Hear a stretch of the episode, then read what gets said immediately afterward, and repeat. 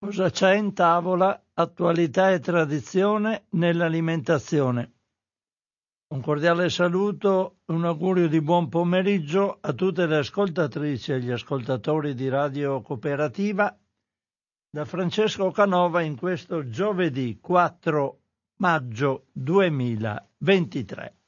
Iniziamo allora anche oggi la nostra trasmissione che riguarda tematiche alimentari partendo come di consueto dai richiami, notizie che traggo dal sito ilfattoalimentare.it. Un primo richiamo riguarda il Ministero della Salute ha segnalato il richiamo da parte del produttore di due lotti di baguette di salame del salumificio Colombo Luigi per presenza di salmonella. Questo salame ha il termine minimo di conservazione 11 giugno 2023. Passiamo a un altro richiamo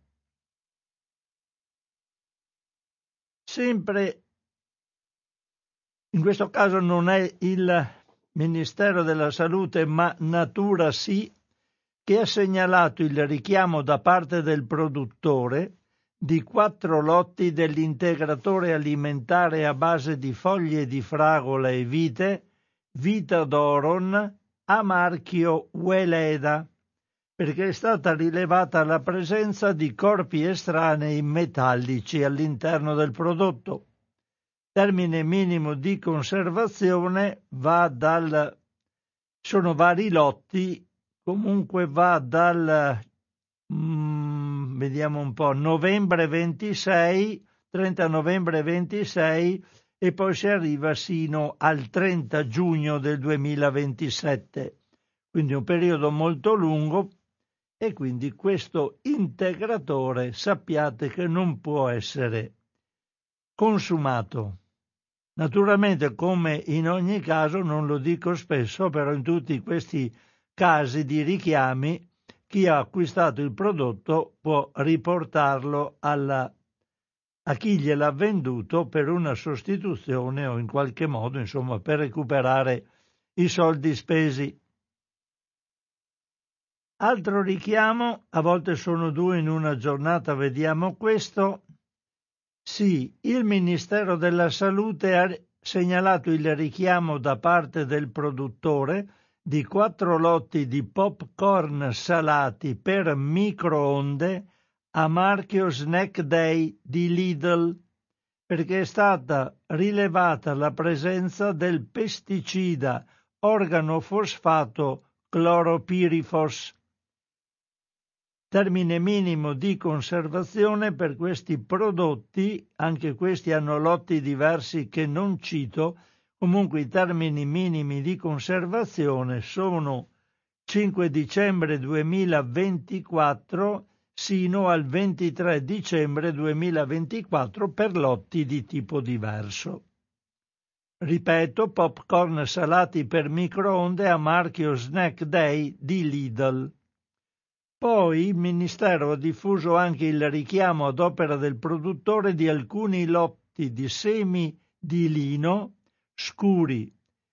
O semi di lino, semi di lino scuri e mix di semi tostati biologici a marchio Pensa Bio e Purezza Bio per presenza dell'allergene senape non dichiarato in etichetta anche in questo caso sono più prodotti, semi di lino scuri biologici Pensa Bio in confezioni da 500 grammi hanno i termini minimi di scadenza 3 settembre e 13 ottobre 2024. Poi semi di lino scuri sempre biologici purezza bio in confezioni però da 200 grammi, termine minimo di conservazione 3 settembre 2024 e mix di semitostati biologici purezza bio, confezioni da 200 grammi, termine minimo di conservazione 29 maggio 2024. Altro richiamo. Conad ha richiamato 16 lotti di musli biologico con more di gelso a marchio verso Natura Conad per la presenza di ossido di etilene in un ingrediente non precisato. Anche qui i lotti sono addirittura mm, sono moltissimi, hanno, hanno termini minimi di conservazione da 25 agosto 2023 si va poi al 12 dicembre 2023. Comunque, lotti di musli biologico con more di gelso a marchio verso natura Conad per presenza di ossido di etilene. Poi i supermercati UNES e il Ministero della Salute hanno segnalato un richiamo del, da parte del produttore di un lotto di passato di verdure con zucchine e patate a marchio Il Viaggiator Goloso per presenza di glutine non dichiarato in etichetta. Data di scadenza 19 maggio 2023. Quindi siamo prossimi. Andiamo infine all'ultimo richiamo che riguarda delle uova. Il Ministero della Salute ha segnalato il richiamo da parte del produttore di alcuni lotti di uova a pasta gialla da allevamento a terra dell'azienda agricola Fratelli Antonelli, richiamate per presenza di Salmonella enteritidis.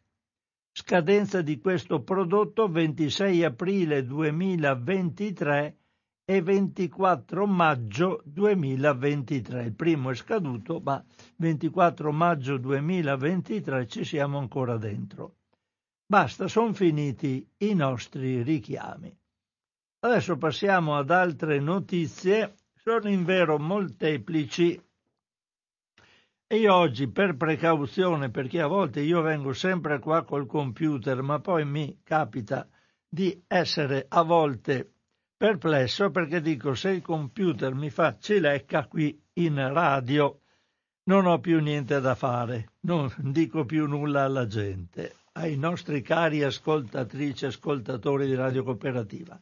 Allora oggi ho portato con me, non lo faccio quasi mai, ma per precauzione ho portato con me dei numeri di Il Salvagente e di Inchieste, la rivista, i mensili di al- uno è il mensile di altro consumo, Inchieste, e Il Salvagente è invece un altro mensile che è molto utile per chi si interessa di alimentazione, anche di altre, altre cose.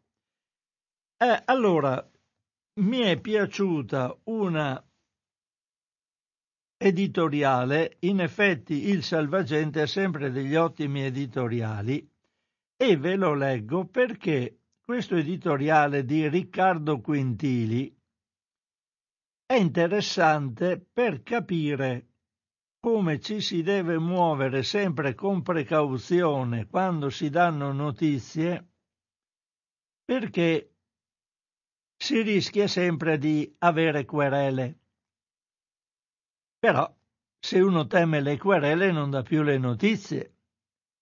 E allora qui c'è una uh, presa di posizione di Riccardo Quintili su questo argomento che condivido con voi.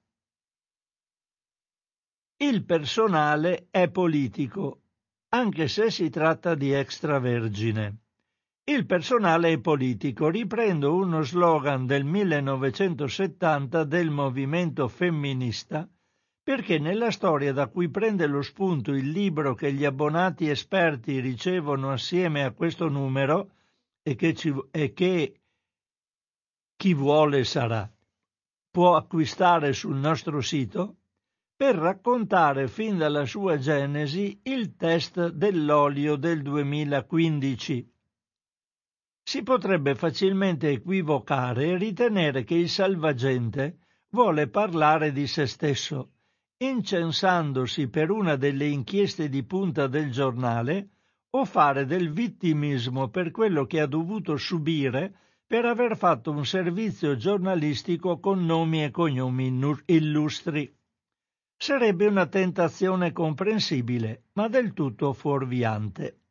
La vicenda che Enrico Cinotti racconta nelle 132 pagine de La guerra dell'olio, è il titolo di questo libro, è tutt'altro che personale e politica.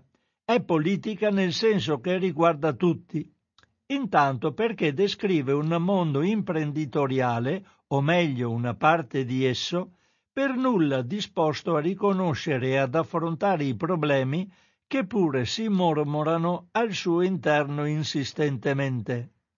Poi perché, come giustamente spiega il presidente dell'FNSI Vittorio Di Trapani, nella seconda parte del volume, quella delle querele temerarie non è una questione che interessa la casta dei giornalisti, ma un problema che investe la possibilità degli italiani di essere informati da una stampa libera e che si traduce, tranne rarissime e coraggiose eccezioni, nella massima per nulla giornalistica di menzionare il peccato non il peccatore, non facendo mai i nomi, almeno quando si toccano argomenti come il mondo industriale del cibo. D'altronde l'obiettivo di chi arma le pene di studi legali per minacciare cause milionarie è spesso proprio questo, far sì che non si scriva più una riga su di loro. Esattamente quanto accade il più delle volte, e non potrebbe essere altrimenti, in giornali fatti spesso da precari che in cambio di poche decine di euro ad articolo devono essere pronti a pagarsi di tasca propria gli avvocati per anni e direzioni preoccupate di non perdere gli investimenti pubblicitari che tengono a galla molte testate. Certo, le eccezioni ci sono né La guerra dell'olio potete leggere cosa ci racconta Sigfrido Ranucci, il conduttore di Report, a proposito delle azioni giudiziarie a cui è stato ed è sottoposto. 172, un numero mostruoso, affrontabile solo grazie alla copertura legale della RAI e delle reazioni di chi come la Coca-Cola che dalla sera alla mattina hanno cancellato contratti pubblicitari per 6 milioni di euro all'azienda pubblica.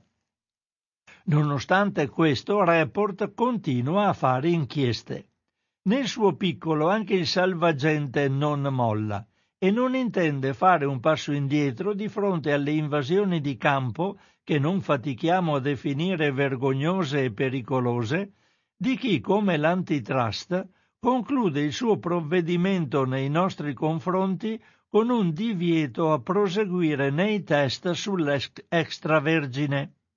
Un ammonimento, prontamente sfruttato da tante industrie alimentari e dalle loro associazioni, che in questi mesi ci hanno inviato diffide legali minacciandoci di ricorrere all'autorità garante se avessimo continuato a fare test sui loro prodotti.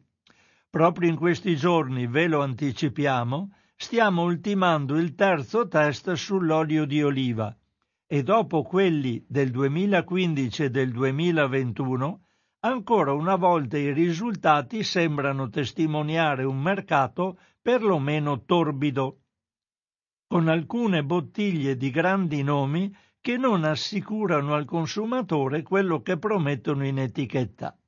Come sempre accade nei nostri lavori, stiamo facendo tutte le verifiche necessarie prima di dare il legittimo diritto di replica alle aziende, ma statene certi, alla fine pubblicheremo tutti i nomi e i risultati delle nostre analisi, senza piegarci né alle pretese censorie né alle inevitabili minacce che non dubitiamo arriveranno puntualmente. Ecco, un segno di serietà da parte di questo mensile il salvagente che fa le cose come deve e dice anche chi sono i responsabili, dando nomi e cognomi quando conduce delle inchieste. Ben poche volte, molte volte si dice il ministero ha detto c'è dell'olio, c'è qualcosa che non va bene, ma i nomi non ci sono mai, sono quelli che interessano a noi consumatori, perché dobbiamo sapere chi fa delle truffe o delle cose non conformi a quanto promette dalle etichette.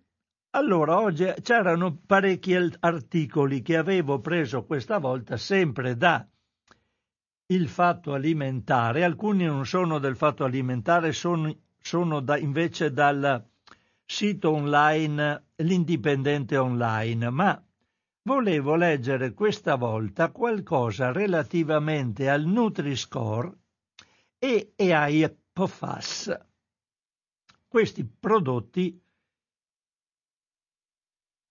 fluorurati che stanno invadendo il mondo, ma il la nostra Italia si sta comportando in modo, chiamiamolo birichino, non lo so, non direi birichino, dovrei usare termini diversi, ma le, leggiamo che cosa si dice di queste due, su questi due argomenti. Allora, io vado a prendere in esame per primo il Nutri-Score, questa etichetta che nessuno vuole in Italia, verso cui c'è stata una forte alzata di scudi, ma a livello mondiale tutti la stanno, stanno cercando di implementarla. Allora mi pre- prendo un articolo li ho messi un po' non in, sequen- in, sequenza cronologica, ma volevo parlare in modo che ci fosse una sequenza di discorso comprensibile. Prendo questo articolo del 30 marzo 2023 dove si dà in pratica notizia di qual è stato il punto di partenza da cui è partita questo sistema di etichettatura. Allora. Oh no. È perché qua ho due mouse, uno della radio e uno del mio computer, a volte chiedo a uno quello che dovrebbe fare l'altro. Allora, il primo articolo, le etichette a semaforo sono il punto di partenza per politiche di salute pubblica. L'articolo è di a firma di Antonio Pratesi e Abril González Campos. In questo caso correttamente cosa che anche questo capita di rado, dovrebbe sempre essere fatto, gli autori dell'articolo dichiarano di non avere alcun conflitto di interesse su quello che dicono. In molti casi abbiamo degli articoli che difendono a spada tratta una cosa, poi scopriamo che chi redige l'articolo magari ha delle, dei contratti con certe ditte delle quali parla loro dichiarano di non avere conflitti di interesse. Allora, le malattie croniche associate a una cattiva alimentazione sono in Europa responsabili di almeno il 90% dei decessi. Le malattie cardiovascolari e i tumori sono le prime due cause, mentre il sovrappeso e l'obesità interessano il 60% della popolazione. L'OMS, l'Organizzazione Mondiale della Sanità, ha come priorità il miglioramento della qualità dell'alimentazione nella popolazione generale e per fare questo ha indicato quali sono le strade da percorrere per perseguire la salute pubblica. Il primo punto è la creazione di un'etichetta fronte pacco cioè messa di fronte ai, nel pacco dei prodotti in modo che sia perfettamente visibile a chi vede un alimento, in grado di tradurre, tradurre a colpo d'occhio i dati riportati sull'etichetta obbligatoria, presente negli alimenti preconfezionati, che descrivono la composizione espressa in 100 grammi per quanto riguarda energia, proteine, carboidrati e zuccheri, grassi totali e saturi, fibre alimentari e sale. Una delle prime etichette fronte pacco è stata quella del Regno Unito, dove nel 2004 la Food Standards Agency per bloccare la pubblicità di alimenti poco salutari rivolta ai bambini, sviluppò un nuovo sistema per classificare gli alimenti in base al contenuto di nutrienti. Ricercatori dell'Università di Oxford iniziarono con 50 prototipi diversi e condussero per anni numerosi studi sino ad arrivare alla creazione dell'algoritmo che sta alla base del semaforo inglese e che sarà successivamente adottato anche dalla Francia con il Nutri-Score e dall'Australia Nuova Zelanda per la creazione delle loro rispettive etichette. La Francia, dopo aver valutato quali fossero le migliori etichette al mondo, decise di adottare l'algoritmo del modello britannico. I francesi hanno deciso di sfruttare l'enorme lavoro scientifico prodotto dagli scienziati britannici per migliorare l'algoritmo e creare una nuova equazione che consenta di fotografare la dieta delle 24 ore di ciascun individuo in gruppi di decine o centinaia di migliaia di soggetti studiati per anni. L'OMS e le altre organizzazioni internazionali della salute come ad esempio il Fondo Mondiale per la ricerca sul cancro, oltre all'etichetta Fronte Pacco, indica altre tre azioni fondamentali per promuovere la salute pubblica, la cui attuazione dipende dalla classificazione degli alimenti, cioè dall'etichetta. Veramente non sono solo tre, ma sono quattro. Allora, abbiamo un'etichetta che ci dice se un alimento ha delle proprietà salutari o meno. Poi, conseguentemente a questo, e questi sono i punti a seguito, ehm, i, i punti base per i quali c'è questa forte levata di scudi da parte dell'industria alimentare, e non solo, ma anche di politici. Il secondo punto è la tassazione degli alimenti poco salutari ad esempio la tassa sulle bevande zuccherate o sugar tax, che ha già dimostrato in molte parti del mondo la sua efficacia. Il terzo punto è il blocco della pubblicità di alimenti poco salutari rivolta ai bambini, mentre il quarto punto è la regolamentazione dei messaggi che suggeriscono che il prodotto abbia particolari caratteristiche salutistiche.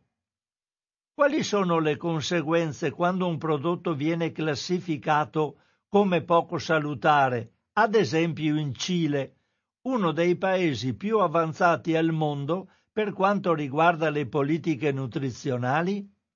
Viene bloccata la pubblicità di quel prodotto, vengono imposte delle tasse aggiuntive e vengono bloccate tutte le dichiarazioni pubblicitarie volte ad incentivare il consumatore a comprarlo. Quindi l'etichetta non è solo un potente strumento per aiutare il consumatore a scegliere alimenti migliori a colpo d'occhio, ma è un pilastro di salute pubblica che ha delle ricadute importanti in termini di promozione della salute della popolazione generale, dato che innesca a catena gli altri provvedimenti. Le limitazioni al marketing sono ciò che le multinazionali temono di più, perché la pubblicità ripetuta tramite tutti i media plasma e genera profitti. Dopo l'introduzione dell'etichetta semaforo nel Regno Unito, si era ventilata l'ipotesi di estendere il modello in Europa. Ma l'industria alimentare ha bloccato l'iniziativa prima del 2012 spendendo più di un miliardo di euro in azioni di lobby. Un miliardo di euro per bloccare una semplice etichetta. Quando la Francia stava per adottare il Nutri-Score, l'industria alimentare francese, equivalente della nostra Federalimentare, si è subito attivata per bloccare il progetto proponendo un'etichetta alternativa, ovviamente una finta etichetta, utile per l'industria e poco utile per i consumatori. Alla fine la Francia è riuscita ad adottare il Nutri-Score grazie alla mobilitazione dell'opinione pubblica, alla tenuta a livello politico da parte di qualche parlamentare illuminato e al sostegno di una parte dei media. Vedete già qui una grossa differenza che c'è tra la Francia e noi. Anche in Italia, continua l'articolo, l'industria alimentare si è mossa per tempo per bloccare il Nutri-Score e ha proposto una sua etichetta alternativa, il Nutrinform Battery. Con un'operazione in grande stile ha finanziato due o tre pubblicazioni e ha coinvolto ben quattro ministeri, tra cui quello della salute, l'Istituto Superiore di Sanità e il CREA. Il CREA è il centro, mh, mm, dopo lo, lo, dirò, non mi ricordo bene adesso di che cos'è acronimo il CREA. Comunque sugli alimenti e i prodotti agricoli, dopo lo dirò. Il governo italiano ha adottato a scatola chiusa il Nutrin-for Battery, senza aver dimostrato l'utilità effettiva per i consumatori. Hanno iniziato a raccontare che la batteria italiana rispetto al Nutri-Score è più informativa e quindi più educativa, un'asserzione priva di fondamento scientifico. Subito dopo è partita una massiccia propaganda contro il Nutri-Score francese, reo di attentare alle eccellenze del Made in Italy e della dieta mediterranea. È perfettamente comprensibile che il governo italiano tuteli il business di dolciumi, biscotti, merendine, cioccolato, salumi e formaggi. Io ho i miei dubbi, scusatemi su questo, il governo dovrebbe, non solo il Ministero della Sanità, ma anche il governo dovrebbe tutelare gli italiani. Comunque dice, il governo fa la sua, tutela i produttori e buonanotte. Ma risulta molto, molto strano che il CREA, ecco qua, è il Consiglio per la ricerca in agricoltura e l'analisi dell'economia agraria, l'Istituto Superiore di Sanità e il Ministero della Salute abbiano rinunciato al loro dovere di tutela della salute pubblica e dei bambini italiani che sono i più obesi d'Europa.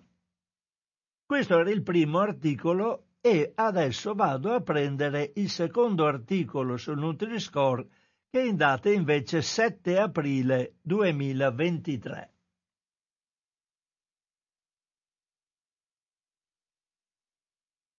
E sempre mi pare firmato dagli stessi autori. Vado a controllare, vediamo un po'. Antonio Pratesi e Abril Gonzales Campos, sì. Dicono in questo secondo articolo.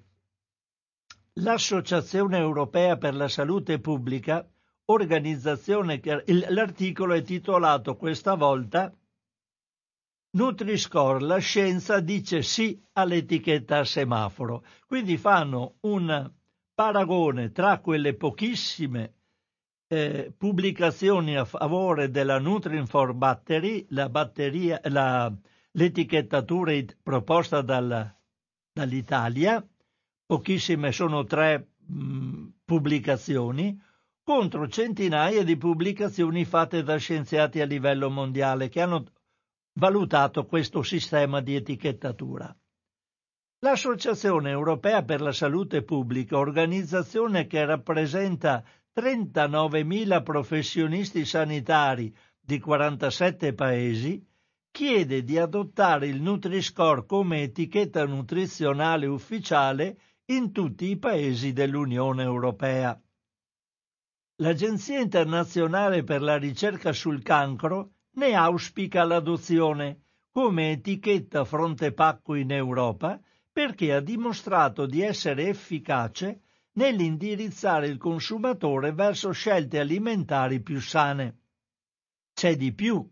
Il Nutri-Score ha soddisfatto tutti gli step, quindi tutti gli stadi di indagine richiesti dall'Organizzazione Mondiale della Sanità per validare un'etichetta fronte pacco. Quindi quando si fa un'etichetta, questa etichetta uno alla volta deve soddisfare determinati requisiti che creano un protocollo e il Nutri-Score li ha soddisfatti tutti. Salto questo, questo, questa parte dove ci sono tutti questi studi, fidatevi, insomma, se l'hanno fatto e hanno detto che va bene, vuol dire che li hanno eh, implementati bene.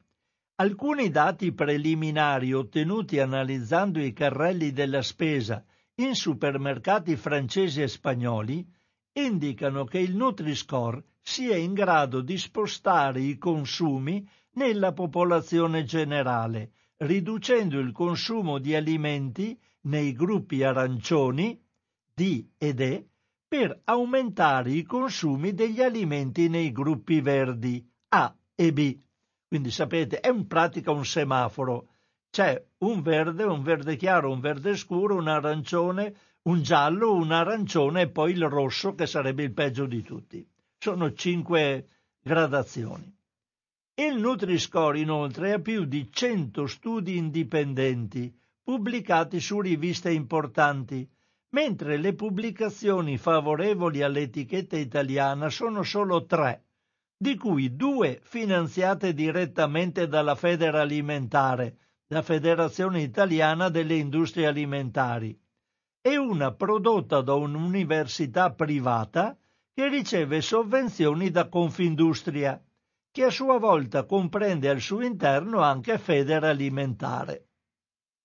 Lo scopo di un'etichetta come il Nutri-Score è di spostare i consumi, penalizzando i prodotti ultratrasformati dell'industria dolciaria e del salato, snack, cioccolato, merendine, patatine, tutte le bevande zuccherate o edulcorate e le carni rosse conservate, insaccati, e di modificare anche il consumo di formaggi e yogurt zuccherati. Per questo motivo Federalimentare cerca di bloccare un'etichetta a semaforo come quella francese, proponendo il modello di etichetta a batteria, il Nutrinform Battery, che però non soddisfa gli stadi richiesti dall'OMS per dimostrare che un'etichetta fronte pacco sia efficace. Quindi, con soli tre studi pagati dall'industria alimentare, contro oltre 100 pubblicazioni indipendenti a favore del Nutri-Score, in Italia è stato costruito un castello di carte su cui pochi esperti in nutrizione e obesità hanno pubblicato prese di posizioni ufficiali in cui si sostiene la superiorità dell'etichetta batteria italiana. In questo position paper firmato da 16 autori si sostiene addirittura che il Nutriform Battery sembri più flessibile e sembri potenzialmente più informativo per quanto riguarda il problema dell'obesità, sovrappeso rispetto al Nutri-Score. Quindi sulla base di questa affermazione si sostiene la superiorità della batteria italiana sull'etichetta francese. Nessuno degli autori della pubblicazione sembra avere un'informazione in politiche nutrizionali e anche la rivista che ha pubblicato l'articolo non ha competenze in materia di salute pubblica, interessandosi di tutt'altro, cioè di disturbi del peso e del comportamento alimentare, bulimia, anoressia e obesità. Concludendo, l'Italia ha i bambini più obesi del continente europeo. Ha adottato un'etichetta fronte pacco, il Nutrinform, senza averla validata in nessun modo, basandosi su due o tre studi finanziati dall'industria alimentare. Si rifiuta di accettare il Nutri-Score, che è una delle migliori etichette al mondo, con un sostegno scientifico imponente ha degli scienziati che si interessano di ricerca di base, diagnosi e terapia dell'obesità, ma non hanno nozioni di salute pubblica e di prevenzione delle malattie croniche a livello di popolazione. Invece di fare pubblicazioni ove si esprimono opinioni soggettive contro l'etichetta a semaforo, sarebbe tempo che anche in Italia si iniziasse a fare seria ricerca nel campo della prevenzione. Il Nutri-Score è una delle migliori etichette al mondo e la sua adozione a livello europeo è solo questione di tempo. Non troviamoci come al solito, care ascoltatrici e ascoltatori, ultimi, ultimi sempre, per proteggere gli interessi degli industriali. Ma non si può fare così, bisogna ogni tanto badare anche alla salute dei consumatori e dei cittadini. Allora, qui ho chiuso con il Nutri-Score, vi ho letto i due articoli che ritenevo utili per dare un minimo di informazione. Un altro articolo, avevo detto che volevo leggere anche dei PFAS. In vero eh, leggerò anche questi, sono le 12.36. La prenderò forse un po' lunga anche oggi, ma spero di dare, cioè a me interessa dare informazioni, quindi cerco di farlo. Per i PFAS prendo tre articoli in sequenza vedendo nel primo articolo le differenze che ci sono tra Stati Uniti e Italia. Gli Stati Uniti hanno una quantità di PFAS incredibile nel loro paese e purtroppo hanno eh, una quantità di PFAS presenti nel sangue dei cittadini statunitensi enorme, quindi stanno tentando di correre ai ripari. Allora, prendo questo primo articolo che è del 6 aprile 2023.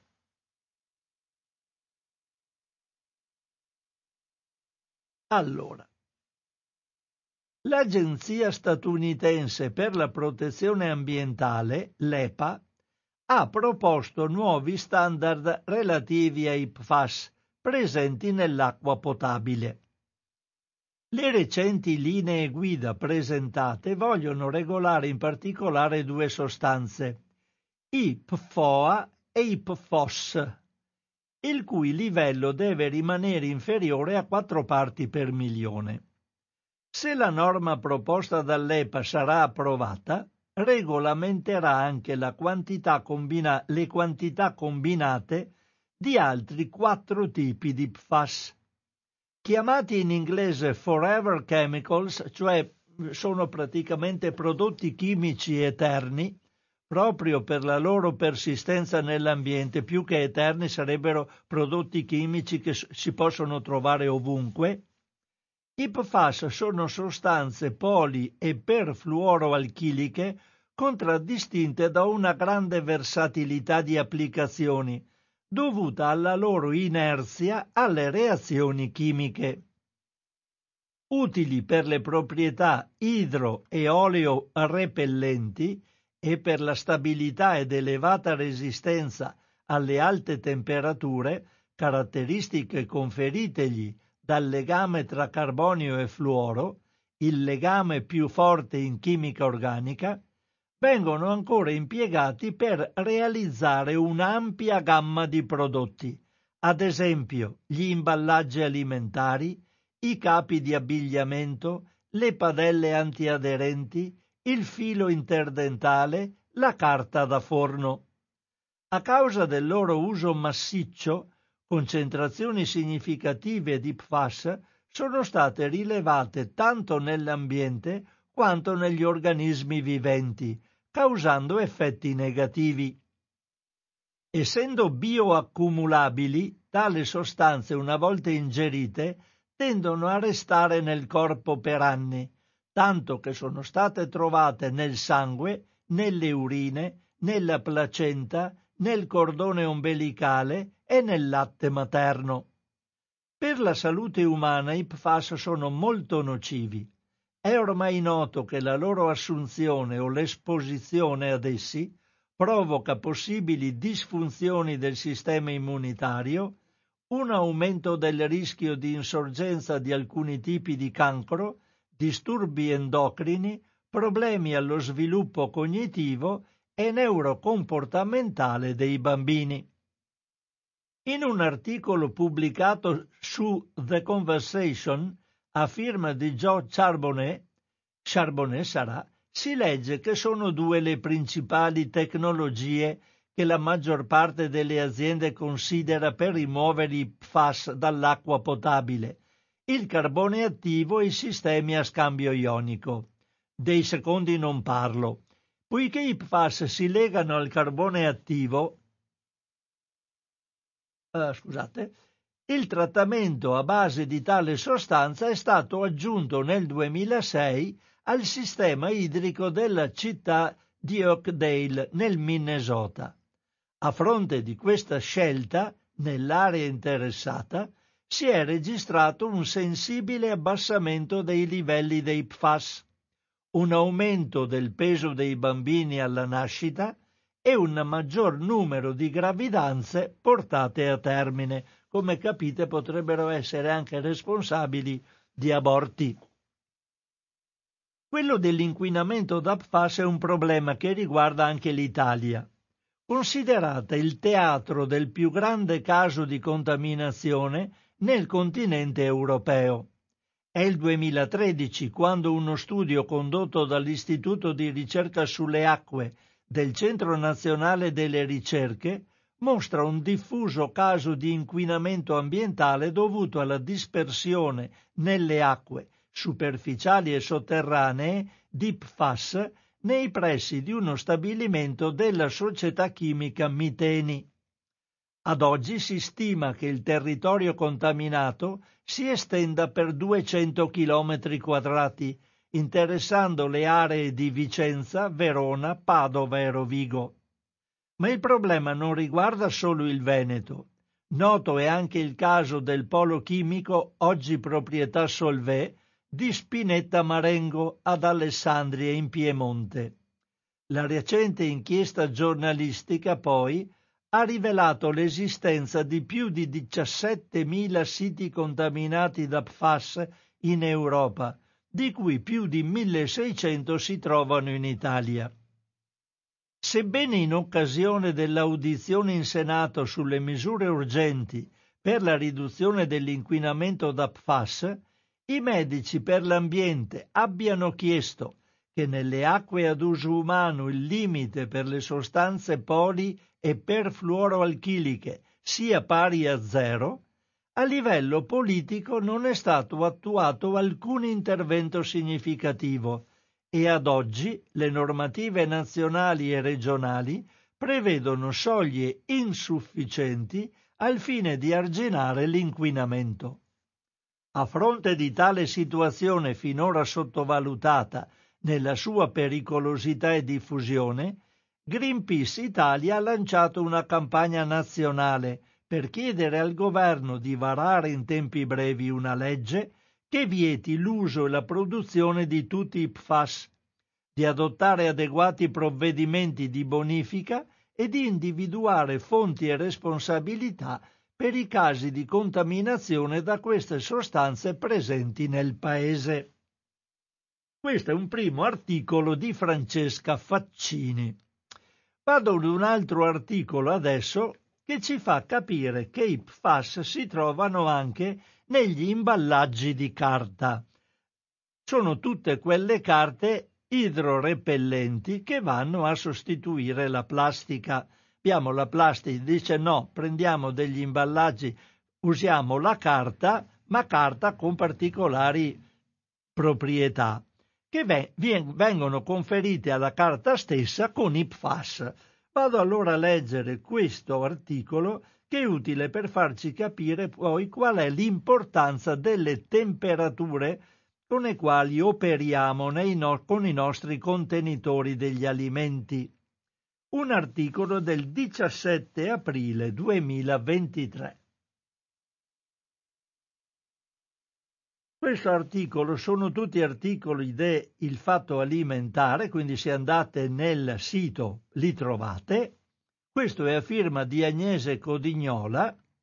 Naturalmente questi articoli non li ho letti nella loro interezza, li ho letti solo in parte, sono più lunghi, però altrimenti mi prendevo troppo tempo per leggervi tutto. Ho estrapolato alcune pezzi degli articoli che mi sembravano i più interessanti e i più informativi. Allora, ci sono PFAS nel packaging in carta che possono migrare nel cibo e nell'ambiente. Il packaging alternativo alla plastica a base di carta in alcuni casi potrebbe rappresentare un rischio per la salute. Può infatti contenere PFAS che possono migrare nel cibo e nell'ambiente. Le sostanze polie per fluoroalchiliche o appunto PFAS sono circa 9.000 e vengono utilizzate per gli impieghi più diversi, compresa l'imper- l'impermeabilizzazione di carte e stoviglie alimentari biodegradabili o compostabili, sempre più diffuse via via che aumentano i divieti relativi alla plastica monouso. Tuttavia poche indagini hanno chiarito se gli PFAS migrino nel cibo e ancora meno si sono soffermate sulle singole molecole. Ora però due studi, entrambi pubblicati su Environmental Science and Technology Letters, confermano i sospetti e invitano a una maggiore prudenza sui materiali autorizzati per uso alimentare. Nel primo studio coordinato dai ricercatori dell'Università di Toronto, in Canada, sono stati analizzati 42 tipi di involucri e contenitori compostabili in carta e fibra vegetale impermeabilizzata, utilizzati in fast food e ristoranti canadesi. In questi hanno cercato, ve la faccio corta, hanno cercato i fluoruri, visto che il fluoro è componente dei PFAS, dove hanno trovato più fluoruri hanno preso questi otto campioni e lì hanno fatto la ricerca mirata sui PFAS.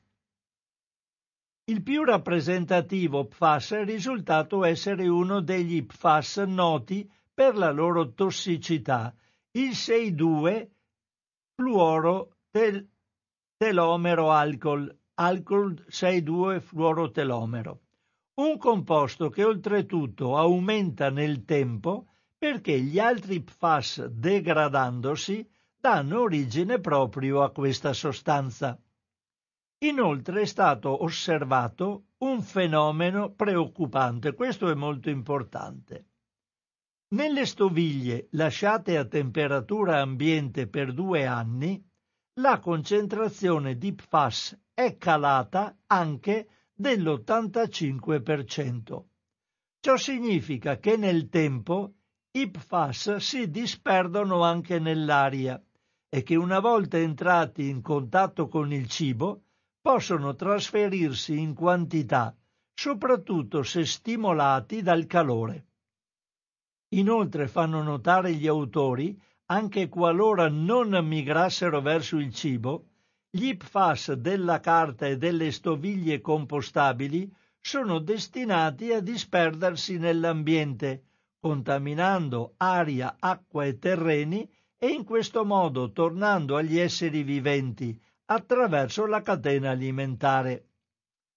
Poi c'è il secondo studio, che dimostra molto chiaramente che gli PFAS sono rilasciati dai materiali plastici teoricamente resistenti, compresi quelli per uso alimentare.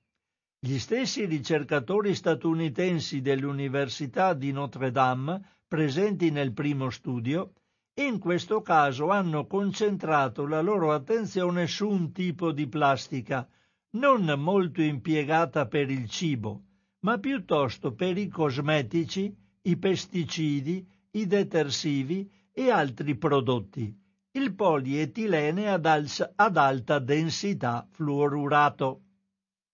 Non solo questo polimero contiene PFAS in concentrazioni superiori ai 60 nanogrammi per grammo di plastica, ma sottoposto a vari trattamenti per verificare la dispersione, per esempio al contatto con acqua, metanolo o acetone per una settimana, queste sono le prove di cessione che si fanno nei laboratori chimici. Fate una marea, vabbè ne rilascia quantità comprese tra 0,99 e 66,9 nanogrammi per grammo di plastica. Per quanto riguarda gli alimenti, la quantità che migra da questi contenitori è inferiore, è compresa tra 2,6 e 7,2 nanogrammi grammo, ma schizza a concentrazioni superiori di quasi mille volte in caso di riscaldamento a 50 gradi. E qui vedete bene che cosa sta capitando con questi prodotti. Passo adesso all'ultimo articolo. Non so, dopo ditemi voi se sono cose che possono interessare, ma io voglio dare una fotografia completa questa volta su due argomenti interessanti, a mio parere. Allora, l'ultimo articolo riguarda Greenpeace e le azioni di lobbying dei, degli utilizzatori e produttori dei PFAS, quelli che in qualche caso probabilmente influenzeranno i nostri governi a non fare nulla. Allora, 2020, 11 aprile 2023. Questo articolo, sempre dal Fatto Alimentare, è a firma di Rossella Ardizzone. Di Greenpeace, credo. No, non è di Greenpeace. I PFAS sono fra le sostanze chimiche più persistenti, eccetera, eccetera, quello che ho già letto.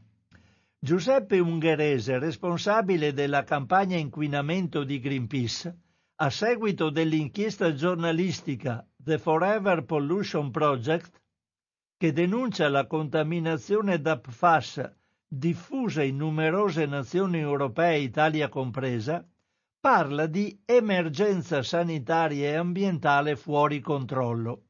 E dichiara questa indagine senza precedenti tocca un nervo scoperto su cui le autorità nazionali da tempo hanno scelto di non intervenire, nonostante sia chiaro che la contaminazione riguardi l'acqua, l'aria, gli alimenti e il sangue di migliaia di persone. A proposito di sangue, ricordate che per un certo periodo la regione Veneto non faceva non permetteva di analizzare il proprio sangue alle persone nei vari laboratori di analisi, poi costretta ha dovuto farlo fare, così la gente ha scoperto di quanto ne ha in corpo. Vabbè, lasciamo perdere.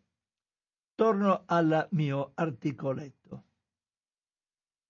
Esortiamo il governo, il Parlamento e i ministeri competenti ad assumersi le proprie responsabilità, varando in tempi brevi una legge che vieti l'uso e la produzione di tutti i PFAS insieme all'adozione di adeguati provvedimenti di bonifica e all'individuazione di tutti i responsabili.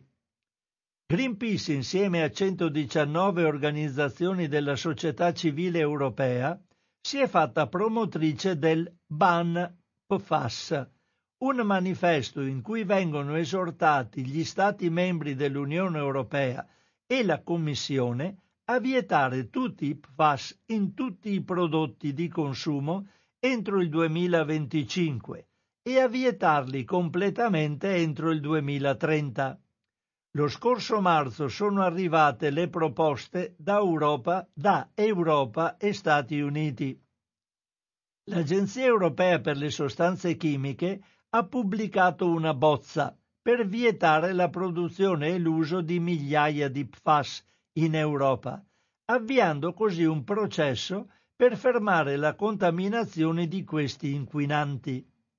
L'Agenzia per la protezione dell'ambiente degli Stati Uniti ha proposto lo zero tecnico, il valore più basso che le attuali strumentazioni siano in grado di rilevare, per i due composti PFOS e PFOA altamente pericolosi per la salute, poiché classificati come possibili cancerogeni.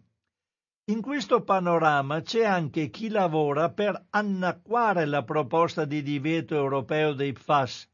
L'inchiesta The Forever Pollution Project ha infatti scoperto un ampio lavoro di lobbying in questa direzione.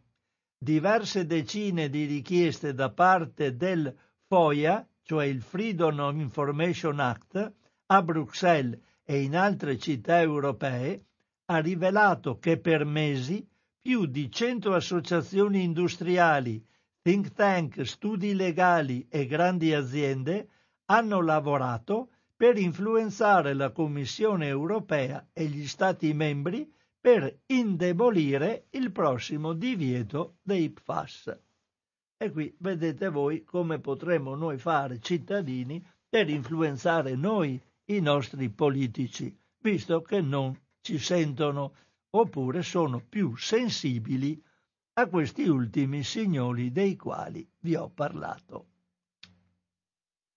Sono le 12.55, apro il telefono a voi ascoltatrici e ascoltatori di Radio Cooperativa, così mi dite la vostra. Intanto io vado a trovare altri articoli che piano piano spunto dalla mia lista e vado a prendere in considerazione un articolo che riguarda la Spagna, ma non sarà solo Spagna. Saremo anche noi, però qui sono stati fatti degli studi che sono andati a valutare la presenza dei batteri multiresistenti agli antibiotici. Un articolo del 20 aprile 2023. Scusate questi intervalli di silenzio, ma devo andarmi ad aprire gli articoli. Anche questo dal fatto alimentare a firma di Agnese Codignola. Allora, Spagna il 40% della carne contiene batteri multiresistenti agli antibiotici. In Spagna il 40% della carne venduta nei supermercati contiene batteri resistenti agli antibiotici e potenzialmente pericolosi. Questo è il dato peggiore emerso in uno studio sul campo condotto dai ricercatori dell'Università di Santiago di Compostela in Spagna e presentato al Congresso europeo di microbiologia clinica e malattie infettive che si è tenuto a Copenaghen tra il 15 e il 18 aprile. Oltre ad evidenziare un rischio oggettivo per i consumatori, che può essere in gran parte scongiurato con un'adeguata cottura, perché questi microorganismi muoiono, i batteri muoiono con la cottura, quindi cucinare sempre bene gli alimenti, mi raccomando, i risultati confermano però un fatto se possibile ancora peggiore, e cioè che le resistenze agli antibiotici sono in aumento esponenziale, anche a causa del trasferimento attraverso la catena alimentare. Per capire fino a che punto la carne consumata dagli spagnoli fosse a rischio, nel 2020 i ricercatori hanno acquistato 100 campioni, tra tacchino, pollo, manzo e maiale e hanno effettuato tutte le analisi relative alle specie di enterobatteri potenzialmente patogene per l'uomo, come Klebsiella pneumonie e vari ceppi di Escherichia coli. Hanno così visto che circa tre quarti, il 73%, contenevano livelli di Escherichia coli inferiori ai limiti di sicurezza ma anche che quasi uno su due, il 49%, conteneva ceppi di Escherichia coli con resistenza multipla agli antibiotici e o sicuramente patogeni per l'uomo. 82 i ceppi descritti, spesso presenti insieme nello stesso pezzo di carne. Inoltre in 10 campioni sono stati isolati 12 ceppi di Klebsiella. Telefono pronto a Radio Cooperativa. Pronto? Sì. Eh, Francesco, ciao, buongiorno, sono Piero. Ciao Piero. Di Cassola. Vai. Eh, ho seguito chiaramente con interesse quanto hai esposto finora e nonostante la volontà di ridurre lo spettro di, di, di azione qui da solo varia e, e diventa molto più ampio. Per inciso, la Spagna è il paese che ha introdotto in modo subdolo gli, gli organismi geneticamente modificati nella, nella cultura della soia in particolare, eh, già da alcuni anni. Quindi bisogna stare molto attenti, non sono paesi così allegrotti e, e, e innocenti. Eh, no, beh, ma questi sono studi scientifici, anche lì avranno interessi naturalmente. Certo. Eh. Ma Francesco, il punto 2 era quella mia, sai, una scorsa colloquio che abbiamo avuto insieme, e tu mi dicevi, beh, ma se non ti avessero scoperto questo e quello, vedi, la mia naturale diffidenza verso la chimica è, è viscerale. Sarà perché quando ho capito che i tecnici cosiddetti agricoli non erano altro che venditori di, di fitofarmaci e porcate di quel genere. E poi invece per quanto riguarda i FAS, una battutina leggera, il nostro, nostro mi ripugna un po' dirlo nostro, ma insomma di fatto è, eh, Zaya è specialista nelle diluizioni anche quei FAS mi pare che in Adige avesse dato una, una allungata proprio per diluire le concentrazioni dei FAS e poi fare la rilevazione in delta Padano e dire siamo come tutte le altre, regioni che stanno sopra di noi. Questa perversione veramente ci connota che quando abbiamo bisogno dei fast qui in Italia non si guarda niente a nessuno, ma meno ancora si guarda nei paesi del nord Europa. E, tanto per dire, avevo avuto notizia ancora qualche anno fa che camion di FAS venivano giù in diciamo, elaborazione dall'Olanda. Cioè l'Olanda graziosamente ci mandava su i suoi FAS per smaltirli qui da noi. Ma niente di nuovo perché la Francia lo fa col nucleare e altri paesi, quindi lasciamo perdere. Sì, eh, le tematiche, Francesco, sono estremamente importanti e, e degne di, di, attenzione. Ti ringrazio e buona giornata. Ciao, buona giornata. Chissà se Gianluigi da Refrontolo sa che vengono, se vengono condotte delle indagini di FAS sul Prosecco, sui vini. Ma se hai notizie, Gianluigi, dicele. Allora, Torno all'articolo. Per quanto riguarda l'Escherichia coli con resistenze multiple agli antibiotici, sono risultati positivi 40 dei 100 campioni. Inoltre 27 campioni contenevano ceppi di Escherichia coli che non danno infezioni gastrointestinali, ma urinarie, così come sepsi e meningiti dei neonati. In sei campioni in particolare è stato trovato un ceppo particolarmente virulento, chiamato uropatogeno, associato a gravi infezioni del tratto urinario.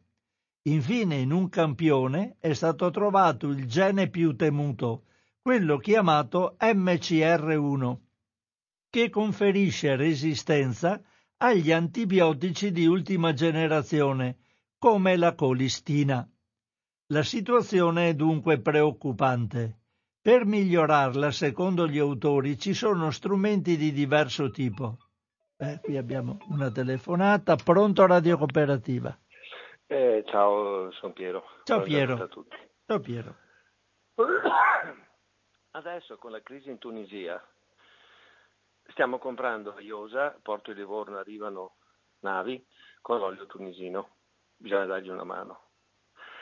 L'olio tunisino, avete visto anche voi tutti, viene tenuto su cisterne dove prima c'era il gasolio, poi ci mettono l'olio, non le lavano. Disastro. Non lo so, da dove trovi queste notizie?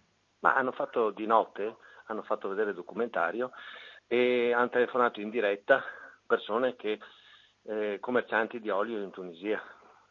Non so nulla di questo, mi informerò. Ah, Grazie per avermelo detto. Di conseguenza, di conseguenza, noi produciamo l'olio al Garda su nelle nostre colline in Puglia, con tutti i crismi, con i controlli, e poi se non pagano la gente 2 euro l'ora, 3 euro l'ora, gli schiavi, come giustamente vediamo noi, devono buttare via l'olio come in Sicilia che buttano via delle arance. Eh, abbiamo fatto, scusa, faccio una piccola divagazione, ma perché torno sempre. Abbiamo fatto il 110, abbiamo riempito i condomini, le case. Allora, le villette, senz'altro quelle dei ricchi, hanno messo i pannelli con i loro tasselli, con le loro colle giuste. Mi sono fermato a vedere un condominio, che chiaramente l'impresa aveva un nome ostrogoto, i pannelli erano incollati senza neanche tasselli di ancoraggio. Cioè vale a dire che tra 2, 3, 4, 5 anni lì avremo anche problema di smaltimento, cioè una buffonata praticamente. E, e invece, come in Austria, le vasche di contenimento dell'acqua piovana, che voglio dire, qualsiasi persona di voi che ha una casa in campagna, solo mettendo dei contenitori grandi, dei cateni grandi, funzionali alle grondaie, già lì ha l'acqua per, per, irrigare le piante, voglio dire. Cioè, eh, lo smaltimento dei rifiuti, che voglio dire, qualsiasi casa in campagna, l'umido, cioè diventa concime, qui diventa eh, fucina per i topi nelle città. Cioè, eh, noi, io non voglio essere catastrofista, cioè, voglio, voglio dire no, che guardiamo sempre il dito e non la luna. Cioè andiamo a mettere, a tappare il buchino su una gruviera, eh, cioè su uno scolapasta. Cioè eh, tu, eh, io ti ringrazio perché hai capito che lo sento quel problema del glifosato, perché è una persona che mi è morta in casa di non Hopkins, linfoma non Hopkins. E, e, lo ripeto proprio volutamente, l'ho detto due volte, lo dirò anche dieci come un disco rotto perché è l'unica tecnica perché una persona in un secondo momento si scoccia, dice questo dice sempre le stesse robe, è un disco rotto, dopo però alla fine va anche al merito di quello che vado dicendo, perché se il problema si risolve Piero non le dice più, e, e cioè continuano a buttare taniche di glifosato nei giardini privati, nei giardini, se non volete il giardino fatelo, cementificate, non lo so, ma non eh, buttate glifosato. E però non è ancora vietato, perché Francesco, eh, con tutte le campagne che fai tu e quel santo di, eh, che hai nominato prima, che, de, de, perché la gente se beve il prosecco, sì, ma eh, vi siete domandate la gente intorno lì come vive? Cioè uno vede un documentario, vede la gente come vive intorno al prosecco, vede la gente della Basilicata dove abbiamo dato a Tota l'estrazione del petrolio e, e, gli hanno distrutto le stalle, distrutto i campi, di, di, di, cioè proprio come una camera a gas. Cioè eh, vanno a, a togliere il, il, gas in mare e le spiagge sprofondano. Cioè noi facciamo tanti bei discorsi e, e, e ti ringrazio che li fai perché stai zitto ancora peggio, però poi, però poi e, e ho veramente concluso, se alla mattina noi leggiamo la stampa, la Repubblica, il Corriere della Sera, è come darsi le bastonate nelle palle.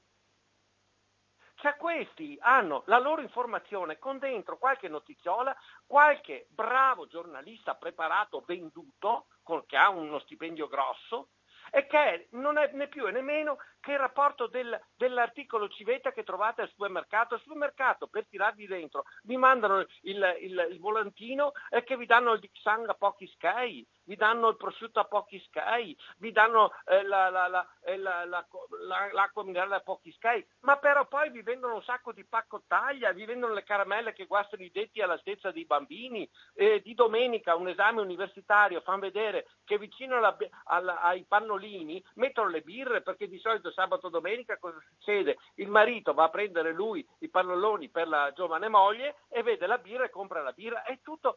Ma se noi certo. leggiamo la stampa, la Repubblica, tutte queste paccotaglia dei paroli di quelli che concedono questo sistema, è come pulirsi. Cioè, e però io, come un disco lo, lo continuo a dire, ma è ancora così. E concludo proprio, 18 a numero chiuso dentisti, privilegiati all'anno. Io lo dico, ma ti parli sempre. Ma se sempre, se voi eh, digitate il numero chiuso dei dentisti, è ancora 18 al numero chiuso, abbiamo la gente con la dentiera che va in Croazia a elemosinare i denti. Cioè, scusate, buona giornata e grazie Francesco ciao. dello Spazio. Ciao Piero, ciao. Eh, vedete, il salvagente sta facendo le indagini sull'olio e non vogliono fargliele fare e fanno cause e vedremo come va quella prossima per l'olio con il salvagente che ci dice qualcosa. E lo so che il, combattimento di Radio Cooperativa nei confronti dei media più importanti è, è, è un nulla, però facciamo quello che possiamo, eh, di più non posso fare. Pronto a Radio Cooperativa. Eh, ciao Francesco, ti disturbo anch'io, sono Marco. Ciao Marco, ciao caro. Come stai? Bene, bene, dai. Bene, dai, quello è l'importante. In questo mondo malato è importante. Assolutamente. Bene. Senti, mi è arrivato l'articolo sulla posta del salvagente del, del, del coso dei PAFs, eh, l'ho letto attentamente. La cosa che non immaginavo è che anche nel filo interdentale ci sono i PAFs per eh sì, renderlo eh sì. impermeabile. Tanto, eh sì, quello, probabilmente quello c'erato. Fanno... Eh sì. Eh, scusa. Quello... Dimmi. Eh, no, no non, siccome ho ritorno non ti sento No, il, il, fi, il filo cerato è, sì, è eh, idrorepellente. per renderlo cerato, sì, impermeabile. Quindi, e niente, probabilmente se ci fanno gli esami del sangue a, tutta, eh, a tutti ci trovano i PAFs, senz'altro anche a noi, insomma.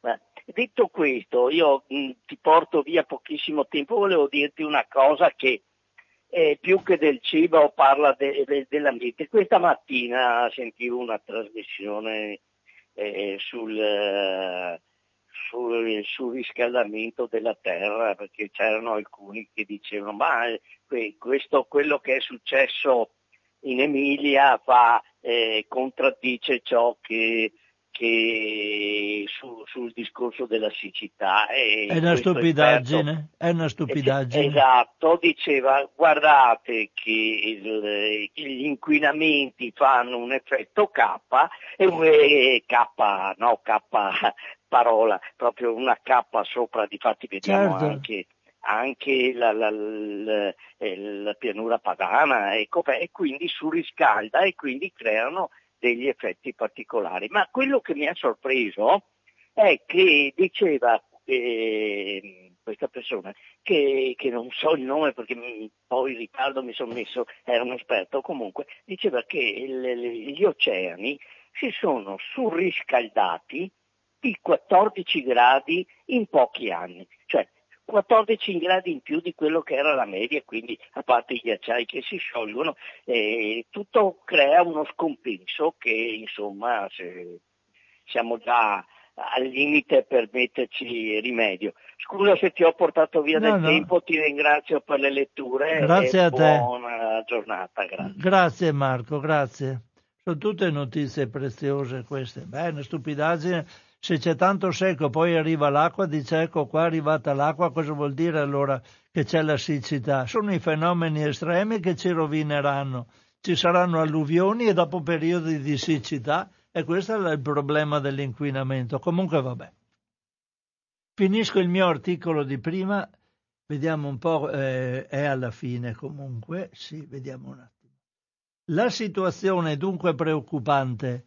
Per migliorarla, secondo gli autori, ci sono strumenti di diverso tipo.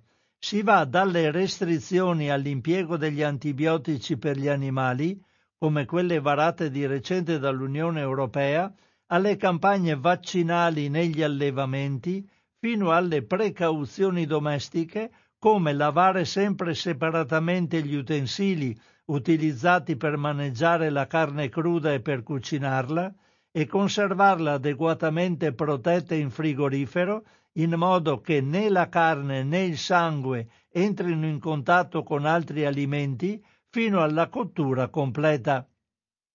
Le infezioni da salmonella uccidono ogni anno 155.000 persone, mentre quelle da batteri resistenti agli antibiotici non meno di 700.000, con stime che arrivano a 10 milioni entro il 2050, se nel frattempo non saranno adottati provvedimenti o scoperti farmaci capaci di modificare radicalmente la situazione attuale.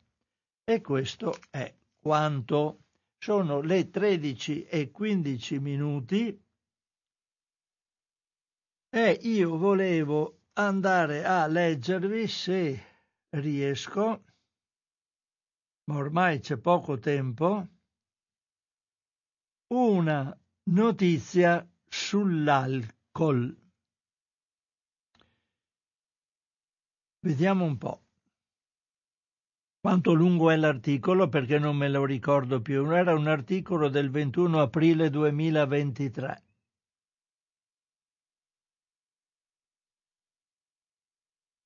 Do un'occhiatina, scusate, all'ampiezza dell'articolo. Mm, provo a leggerlo, leggerò quello che posso. L'OMS conferma che l'assenza di tossicità è solo quella del consumo zero ma minimizzare i rischi per la salute è possibile. Il consumo di alcolici è uno di quei temi su cui da sempre convergono interessi contrastanti e sul quale gli avvertimenti di medici e scienziati si scontrano con le strategie di mercato che esaltano il valore culturale e sociale del bere.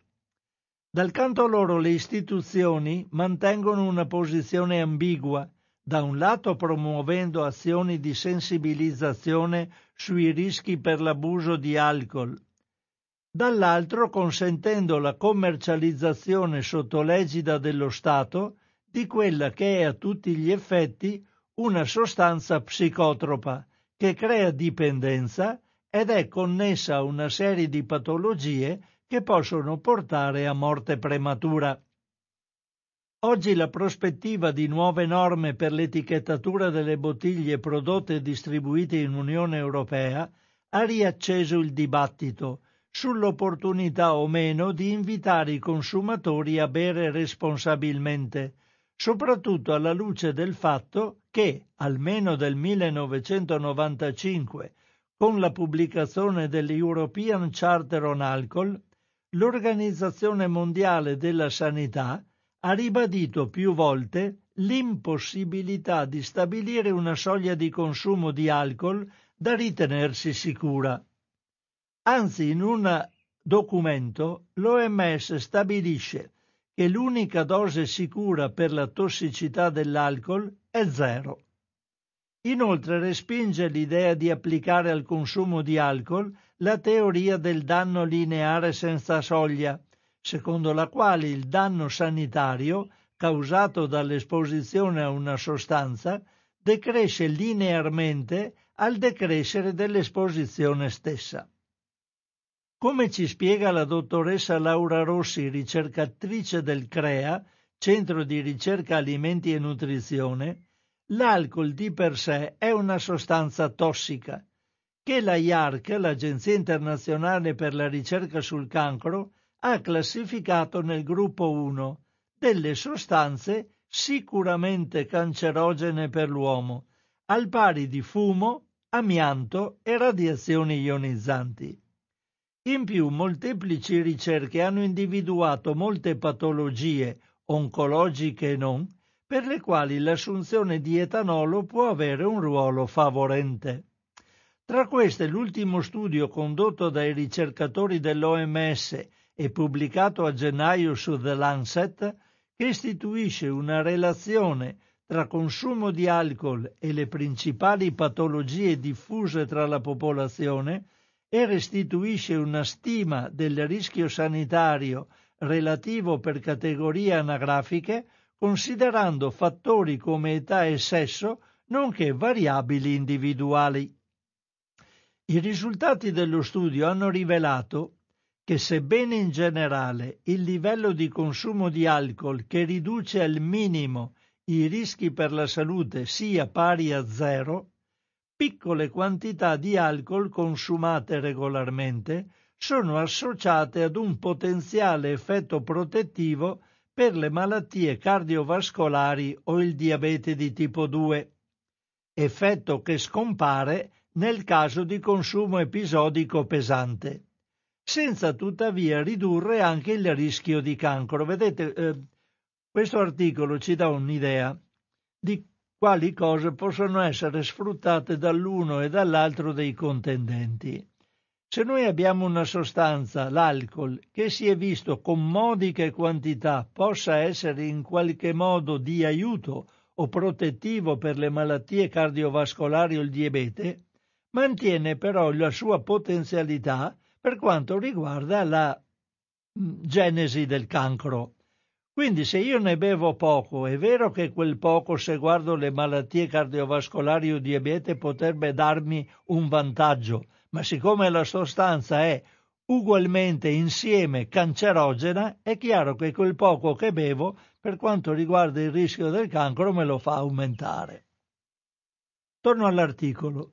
Per questo il presunto effetto positivo del famoso bicchiere di vino a pasto non può essere usato per legittimare il consumo di alcol come strategia di prevenzione per la salute tout court, soprattutto perché non è stata individuata una soglia sotto la quale gli effetti cancerogeni dell'alcol non si manifestano, conclude Rossi, e infatti non ci potrà essere mai, capite, perché una sostanza cancerogena non può avere una soglia se è cancerogena è cancerogena, immediatamente sopra lo zero è cancerogena. Vabbè. Alla luce di queste evidenze scientifiche, così come del ruolo culturale e storico-gastronomico degli alcolici, che renderebbe insensata una loro assoluta messa al bando, le autorità nazionali e internazionali si sono finora mantenute nell'ambito del cosiddetto principio di precauzione vale a dire che affidandosi al buon senso dei consumatori si sono limitate a promuovere un consumo consapevole, responsabile, moderato degli alcolici. Oggi spiega Rossi alla luce del crescente problema dell'abuso di alcol, soprattutto tra i giovanissimi, questi termini indulgenti non si usano più e le linee guida per una sana alimentazione si basano piuttosto sulla regola del meno è meglio, cioè invitano esplicitamente a limitare al minimo il consumo di alcolici a quantitativi che sono consentiti ma non raccomandati. E soprattutto al consumatore si deve far capire che le bevande alcoliche sono un alimento voluttuario che consumiamo perché ci piace ma non perché ci fa bene. Spingersi oltre e applicare alla lettera il principio di precauzione, limitandosi a un categorico divieto di bere, sarebbe inutile, insensato e probabilmente controproducente, soprattutto alla luce del fatto che secondo la stessa logica andrebbe bandita la maggior parte delle attività umane. Anche le preoccupazioni in merito alla possibile futura applicazione di, di etichette diciamo di attenzione come quelle che mettono sugli pacchetti di sigarette in etichetta sembrerebbe sovradimensionata. Fatte salve le legittime obiezioni dei produttori nei confronti di una misura che discrimina in modo ingiusto il frutto di una produzione nazionale d'eccellenza in diversi paesi, si può supporre che anche la proposta avanzata dall'Irlanda fosse accolta, anche se la proposta fosse accolta, probabilmente accadrà esattamente ciò che è successo con la posizione di esplicite avvertenze in merito ai danni del fumo sui pacchetti delle sigarette. Esattamente nulla, almeno dal punto di vista commerciale, se non una maggiore trasparenza da parte delle aziende produttrici e una maggiore responsabilizzazione del consumatore, che reso davvero consapevole e informato può diventare davvero più responsabile delle proprie scelte. Ed ecco qui la fine e la conclusione è proprio questa. Il mettere le etichette non vuol dire non bere, tanto le sigarette hanno le etichette, fa venire tumore, provoca malattie cardiovascolari e tutti fumano tranquillamente lo stesso. Però l'etichetta ci dà informazione. Se dopo uno vuole avvelenarsi e ammazzarsi, è libero di farlo, basta che non fumi vicino a un altro. E fine del discorso, care amiche e amici di Radio Cooperativa. Sono ormai le 13.25 e chi, qui chiudo la mia trasmissione odierna di Cosa c'è in tavola. Vi ricordo, come di consueto, di andare a reperire anche informazioni sul sito del Fatto Alimentare, eh, perché è estremamente interessante. Io leggo magari delle parti minimali di articoli che sono più lunghi. Se potete acquisite eh, mensili come altro consumo e come il salvagente che danno sicuramente atto di essere dei, dei, degli organi informativi seri e che io ora mi colpevolizzo perché li prendo poco in considerazione anche se sono abbonato a tutti e quindi mi arrivano a casa, ma dopo più di tanto sull'ora e mezza di trasmissione non posso fare. Eh, mi è più comodo leggere le cose dal fatto alimentare, delle altre potrei portarvi qualche informazione, casomai mi ripropongo di farlo nelle prossime trasmissioni. Ricordate inoltre che siete stati all'ascolto di Radio Cooperativa che Radio Cooperativa vi dà queste informazioni se utili vi sono, perché esiste e perché Radio Cooperativa esista bisogna che abbia i soldi per poter andare avanti. Quindi se ci volete bene, se volete che questa radio funzioni mm, sufficientemente bene, utilizzate le varie metodologie che trovate sul sito www.radiocooperativa.org per darci qualche soldino che ci permetta di mantenere un livello passabile di informazione e di utilizzazione di tutte le nostre strumentazioni. Eh, basta, tutto qua. Fate quello che potete, facciamo tutti quelli che possiamo per mantenere un mezzo di informazione, secondo me, estremamente utile e importante, visto la situazione attuale che c'è a livello generale dove di informazioni ce ne danno assolutamente, se non zero, ma ne danno forse zero per non andare sotto zero. Vabbè, non importa. Un cordiale saluto a tutti e una risentirci in una prossima occasione da Francesco Canova.